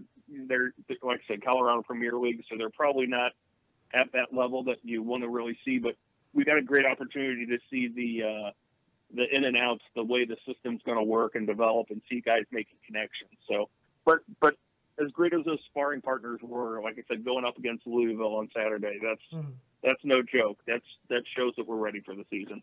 Yeah, that and that and that's that's a good that's a good thing after that. Ah man, disaster.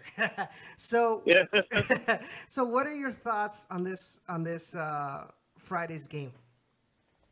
I'm well. First of all, we're obviously excited, you know, because it's, it's the season. But I, I think I think it's going to be interesting. Our starting our starting goal, goaltender Gomez is out with an injury. Mhm. Uh, he's back in training. He was, you know, a big signing in the off season, uh, but it sounds like he, he won't miss too many more games. Uh, so Jake Fenlason's in goal.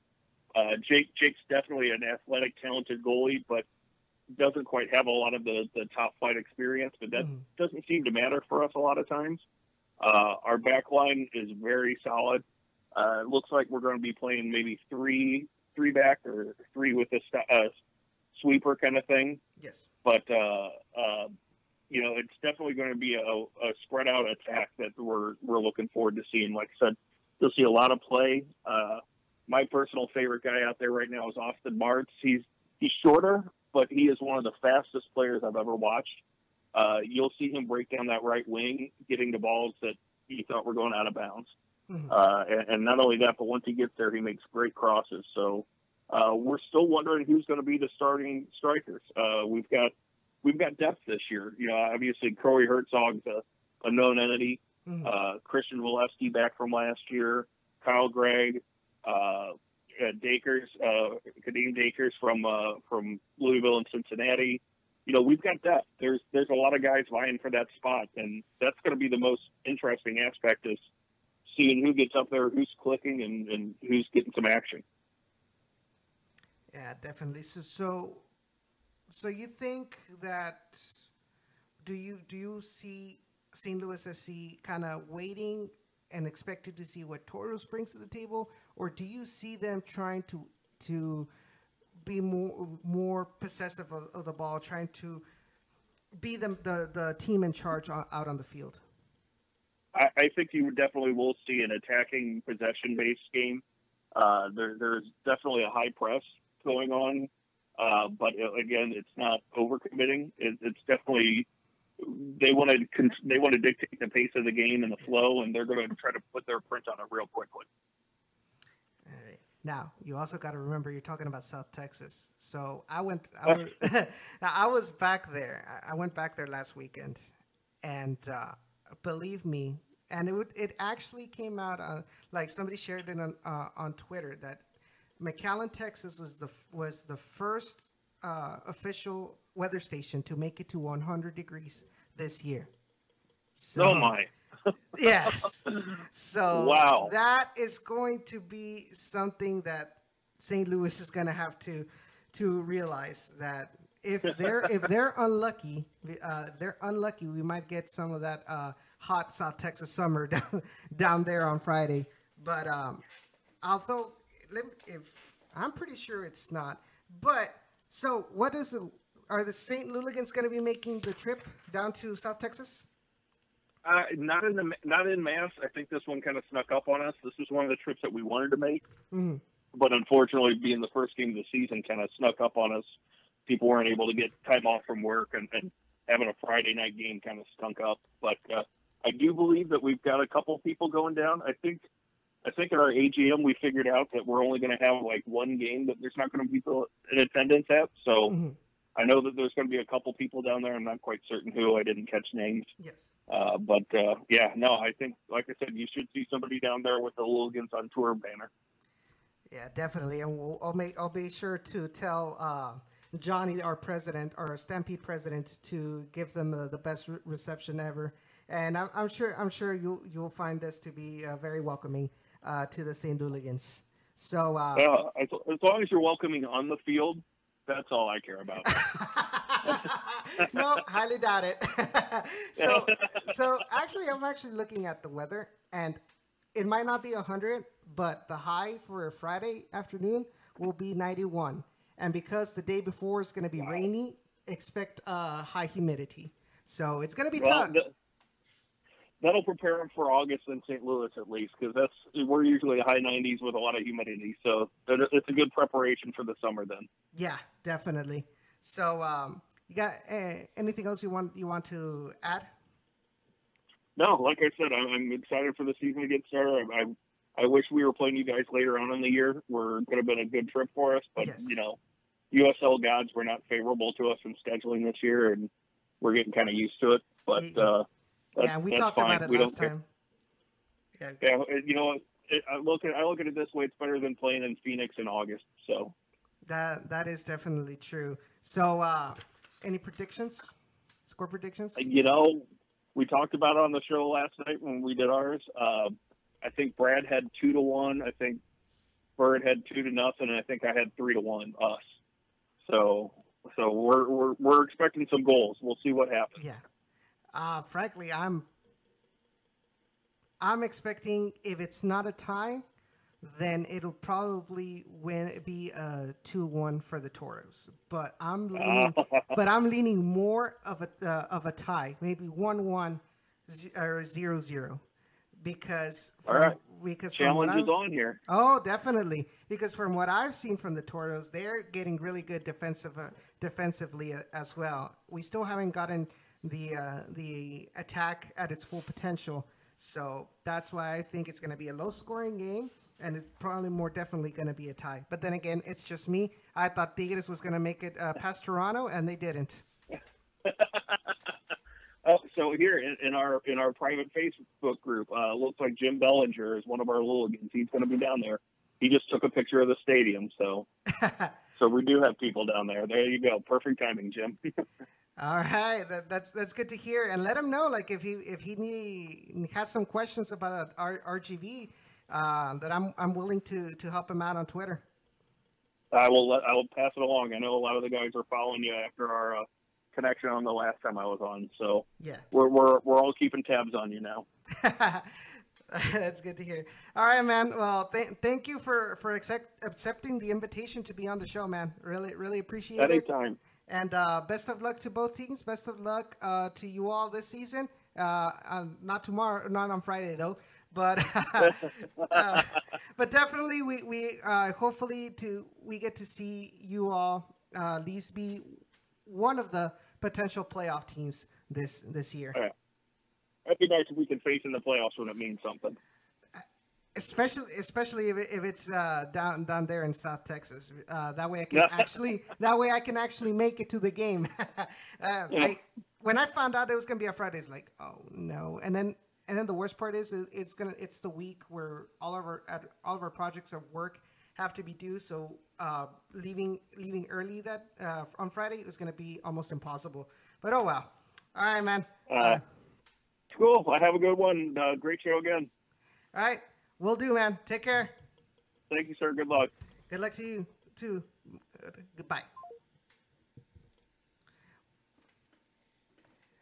All right, so that was uh, that was uh, Mitch Morice from the uh, the This Is Silly podcast. Uh, Want to really thank thank him and thank you all, all of those who are watching us right now. We got nine people watching. Be sure to drop a like on this video, share it with your with your friends, and be sure to subscribe to uh, Down in the Valley uh, on uh, on YouTube, obviously, but also we are on SoundCloud.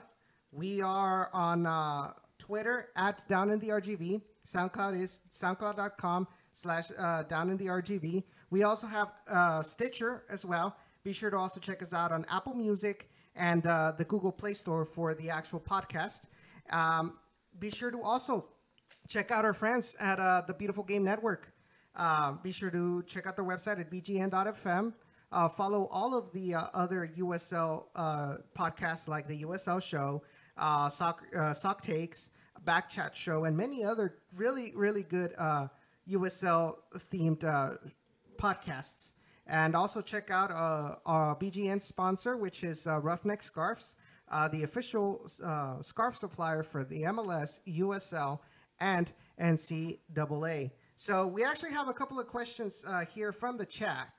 Um, so what really thank thank you guys uh, whether it's from RGV here from Houston or from St. Louis. Really appreciate for you all to join us here uh, on Down in the Valley. Uh, thank you all for for for for watching, and uh, so we have a couple of questions. Uh, so the first one is, what are the expectations record wise, and is uh, 0.500 realistically? Uh, I would say that point that 0.500 is too low. I feel like we might actually get maybe 0.65.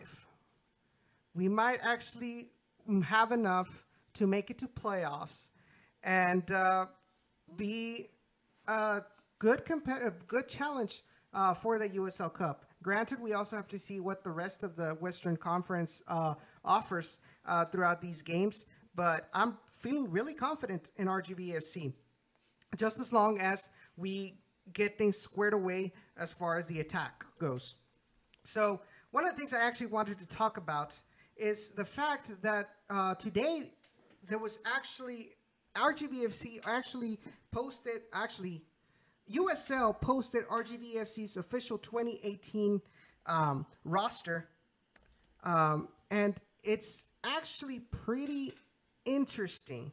We talked about some of the players uh, when we talked about the San Antonio match, but there's actually a lot of a lot of players here that have not been mentioned. And in fact, there's actually one that I actually received notifications at down in the RGV. He is um, he is an Argentinian, and his name is Matias Saldivar. Make sure to follow him at Matias Saldivar nine on Twitter. I just followed him right now. So um, he is actually listed uh, by the USL as a midfielder. Uh, he will be wearing number seven. Uh, he is Argentinian. So the official roster for RGVFC so far is we have number one, Matt Sanchez, the Puerto Rican. We also have Nicholas Cordy, who is actually listed here as a Belgian. So we have that's two. I think Puerto Rico counts it as an international roster. I don't know. I have to check. So defenders, we have obviously we have Kai Green, our veteran. We have Robert Castellanos, which you've heard uh, Gerson Echeverry talk about. We also have uh, Manny Padilla, who is another Dynamo draft pick. Victor Garza, who I feel was actually going to be more of a midfield uh, th- uh, this this season. Uh, we also have Connor Donovan, number 20. Number 24, Derek Luke. Number 30, Omar Ontiveros. And number 32, Kyle Adams, the New Zealander. In the midfield, we'll have number 6, Jorginho James, the Jamaican. Number 7, like I said, Matias Saldivar, the Argentinian. Number 8, Nicolas Perea, who's a, Col- young Colombian. Number 10, Pablo Aguilar, who is actually going to count as an American uh, by in the eyes of the USL. Uh, he is uh, uh, of uh, Guatemalan descent. We also have uh, Jesus Enriquez, El Pichichi, the Mexican coming in from Xolos, the Xolos youth squad. We also have Todd Wharton, another one of our veterans. Yeah, and we also have number 16, and this one comes to me as a surprise. Richard Dunkor, number 16, uh, who is of Ghanan, uh, who is a Ghanan. He is going to be playing the midfield. I'll have to see I'll have to find out more information about this player. This is actually really interesting. Now, the, what is more surprising for me, and I actually wanted to ask, but it totally went off my mind right now when I was talking with Gerson, is we only have one forward, and that is John Montano. And that is the player that was playing on the right wing against San Antonio. And that is really troubling. The fact that we right now only have one attacker uh, that uh, that is uh, official part of the roster, and he has not been playing that position. We law they released uh, Francisco Pungo last week, or yeah, last weekend. Uh, they released Francisco Pungo. That uh, opens up an international slot for RGVFC. So it so the question that I was given by uh, by uh, the Texas Soccer Journal, and I want to give him a big shout out because he's the one that that uh, notified me and Carson about the the roster. But his question was, will this signify that we'll be seeing Mac Steeves coming down from RGV, uh, coming down to RGV from Houston Dynamo? And my question to be for for that is that I find it unlikely because the Dynamo also has that problem of lack of depth in the forward position. We only have uh, as a true forward besides Mac Steeves is Mauro Manotas, and so we saw that moving um, Alberth Elis to the striker position, we lose that firepower. So I'm pretty sure that Mac Steeves is going to be staying in um, in, in in the Dynamo. He might get some minutes in RGV, maybe, but we'll ha- we'll have to see how what what happens, what the Dynamo uh, decides, because they usually decide on a week to week basis who who moves down uh, and who uh, who goes up from RGV to the Dynamo. Um, another. Uh, totally. Oh, another question is: Will we be seeing a lot more of Charlie Ward coming down and all these other XRGV players that are not getting minutes with the Dynamo? Will be will the Dynamo be more willing to send these players down to get some minutes?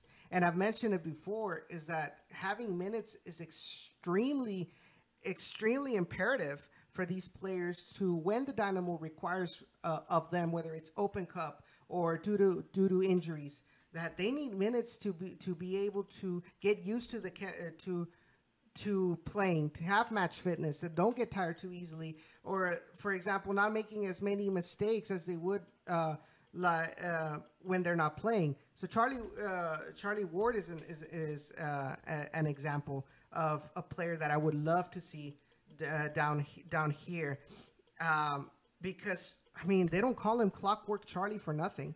So um, Harry asked me a question. He says, "Does Coach Echeverry have a better feel for RGV than the previous coach, uh, Junior Gonzalez?" Definitely.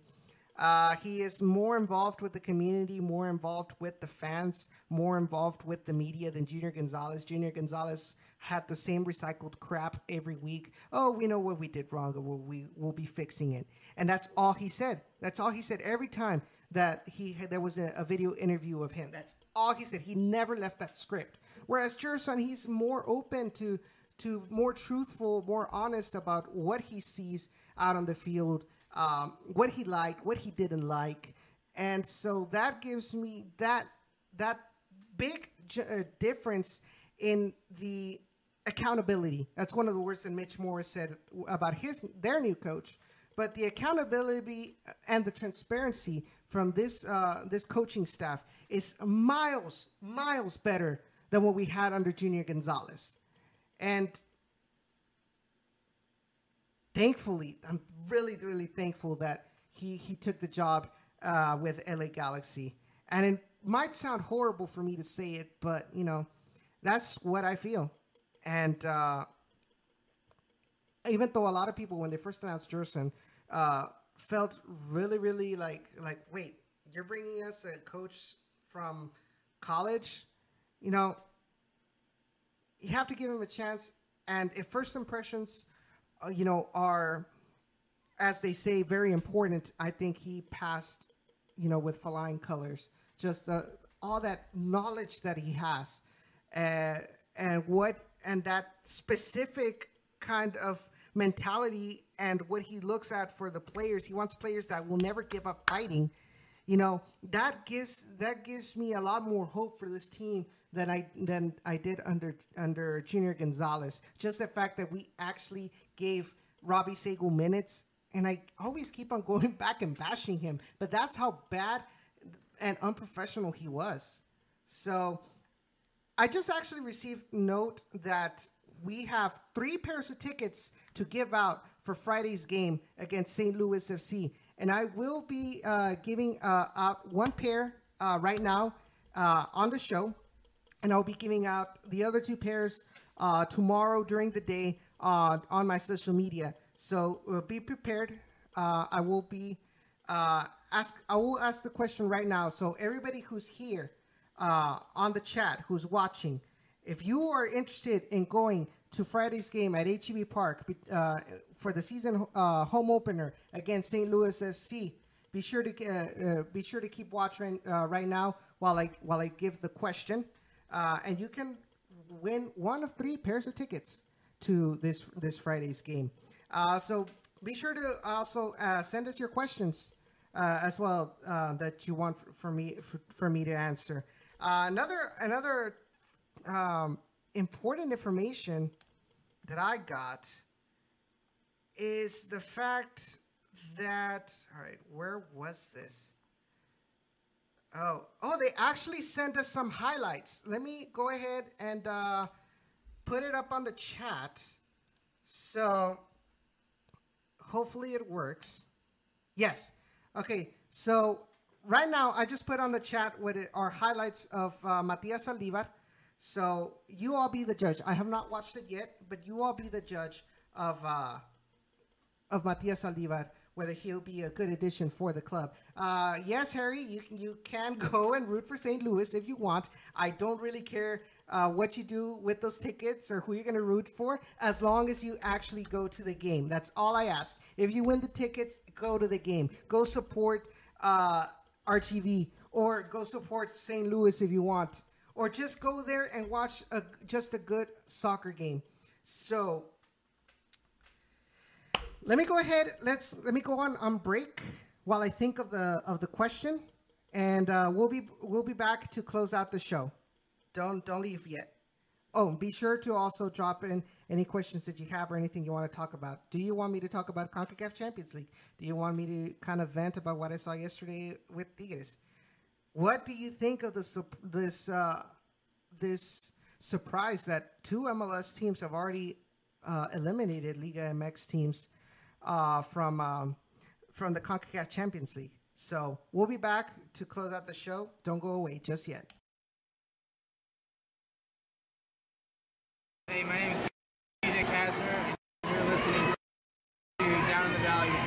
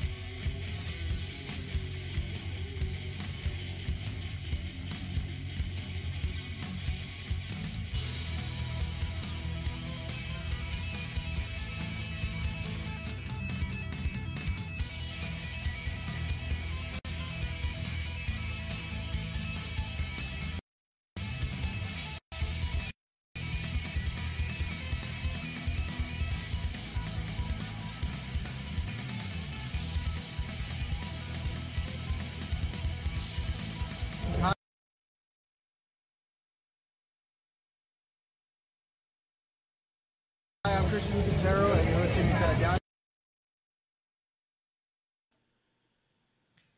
All right, so w- welcome back. So I have it's going to be an easy question, very easy for for you all. So we know that we got a new a new player. We got a couple new players. So my question is, what college did Kyle Adams go to? What college did he play at in his collegiate career? The first person to answer me in the chat will win the first pair of tickets to Friday's game. So, on your mark, get set, go. So Harry says uh, he's not able to go. Uh, have a good night. We'll watch again on the podcast or on the YouTube channel. Harry, thanks a lot for joining us, man. Uh, it's really it's a pleasure for for you to uh, watch uh, watch this uh, podcast and give give us the benefit of the doubt of being able to provide you with uh, USL news. Um, so we still haven't gotten anything yet. So LB says uh, that last year's record was 9 8 15. I would say we will probably get uh, 14 wins. All I all I gotta say is that we're not gonna get 15 losses. I'll leave it at that. If anything, we're probably gonna get like eight losses and a little bit more wins as well as uh, ties, but not that many losses. Uh, in fact, I, yeah, I would say like maybe at the most eight losses this next season. So, guys, you still have not gotten any answers uh, for, for that question. I will leave it out there. So, let's go ahead and go with some uh, USL news, um, if there are any. Let me go ahead and access the uh, USL website. Um, one of the things is that apparently, so I was talking to Car- uh, Carson. If y'all uh, kept watch last last time, that uh, Las Vegas won, lost Edgar Gerardo Lugo. Like he just he just stopped going, which is uh, which is really surprising. But let's go ahead and talk about. So the USL today uh, actually released an article top called the USL Top Five Defend Defenders to Watch, and in that list we have none other than Kai Greene from our, our own Kai Greene of RGVFC. And uh, so they go on and say Greene went under the radar in 2017, but put up some very impressive numbers for a Toros defense that had its struggles in the club's uh, second season, ranking second in second in the league in tackles won with 73, while also racking up 168 duels won, 75 clearances, and 51 interceptions. Greene maintaining his level will be crucial to the side rebounding back into playoff contention this season. But the 24-year-old should be one to watch over the course of the season, regardless, as he's reunited with former Seton Hall University head coach Ger- Gerson Echeverry. So it's about time that a player actually got recognition from the USL, and uh, he deserves it. You know those numbers; those numbers don't lie. He was one of the, you can say, the diamonds in the rough from uh, from last season. The few players that actually stood out, and it's good to have to have him back for 2018, and hopefully the fact that he's reunited with his uh, college coach will be b- b- bigger motivation to do much better this year than than what he did last year, which was pretty decent enough. Uh, other players in consideration, of course, were Colin Falvey from the Ottawa Fury, uh, Joe Greenspan from the Pittsburgh Riverhounds, uh, Forrest Lasso of FC Cincinnati, uh, and Paco Craig from Louisville City FC. So he's out there with some really, really uh, good players. All right, let's check the chat. Harry, from my point of view, Prof. Echeverry is more prepared and be- better communication with players, definitely. So I have so no no responses so far. So I'll be going ahead. I'll go ahead and uh, give out the the three pairs of tickets during the course of tomorrow. And so so be prepared. Be sure to follow us uh, on Twitter at Down in the RGV. Uh, follow us on Facebook at Down in the RGV, Down in the Valley, uh, Facebook.com uh, slash Down in the RGV. Uh, follow us uh, as well on Instagram, our RGVFC fans, which I co-admin. Follow follow the Stampede, RGV underscore Stampede on Twitter. They also have Instagram, so be sure to check them out as well. Follow our friends uh, from the uh, Beautiful Game Network uh, at the B the VGN. Ugh, can't even speak now. At the BGN FM on Twitter. Uh, check out their website at uh, bgn.fm, where you can check out my podcast as well as uh, other USL podcasts like the USL Show and Sock Takes. Uh, also, check out uh, our the BGN's sponsor, which is um, totally lost my train of thought. Check out the BGN sponsor, which is Ruffneck Scarves, who are the official scarf supplier for the MLS, USL, and NCAA. So we'll go ahead and wrap up uh, today's episode right now. Uh, thank you all for for joining us. Thank you, Harry. Thank you, LB. Uh, thank you uh, to my dad, Javier Ochoa. Thank you, Judy. Thank you, Ray. Uh, really appreciate your feedback. Uh, thank you, Johnny, and uh, thank you, AB Vernon eighty. Thank uh, thank y'all for listening all the way from St. Louis. so um, we'll see each other next week. Uh, this Saturday, this Saturday, we will have a pregame match for the Houston Dynamo game against uh, DC United. It will. The game actually starts at twelve thirty, I believe, Central Time. So we should be going live May early in the morning. So be sure to check that out, out as well with the guys from the Peel. Um, also, um, check us out on, on Apple Music, uh, Apple Music, as well as uh, Stitcher and Google Play Store. Uh, check out the podcasts there. Uh, if you are interested in sponsoring us, be sure to contact me uh, on my email at, at edson at downintheRGV.com. Uh, we will be uh, providing, uh, hopefully in the future, as the season progresses, we'll be finding uh, more uh, hard-coded data uh, on uh, how Down in the Valley uh, is progressing. Uh, be sure to like this video, subscribe to the channel. It's brand new, brand spanking new. This is actually going to be the first video on it. Um, but that way we can actually be extremely focused uh, on RGV. Also, check out my uh, website, uh, downintheRGV.com. We will be uploading uh, articles uh, about the game, uh, the games during the season, photos that we get, interviews. Uh, you can actually uh, access our podcasts there as well. So check out downintheRGV.com. Um, a big shout out to Cesar, uh, who hopefully have more time uh, to be ava- to be our photographer during the season now that, with his new job, as well as Ray Silva, who's also going to be collaborating with his articles on uh, on downintheRGV.com. So really appreciate you all for taking your time out of this uh, f- uh, Wednesday night to join me uh, and Sean as well. I want to thank him, even though he's, he's not here at the moment. He's kind of busy. So thank you all for tuning in. Um, like I said, go follow all our all of our social media, uh, and uh, I expect a lot of you. I expect the stadium to have a decent attendance uh, this this Friday. So be sure to go out there, be loud, and be proud of the Toros, and uh, keep the banter friendly, of, course, uh, of course, uh, zero violence, and uh, be very, very, very uh, welcoming to the St. Louis fans that will be making the trip. César, hablando del rey del Roma, y aparece César. Dude, really appreciate it, man. Really appreciate uh, your work that you that you did uh, at the Dynamo game, and hopefully we'll, you'll be able to collaborate during the season with uh, with with your photos.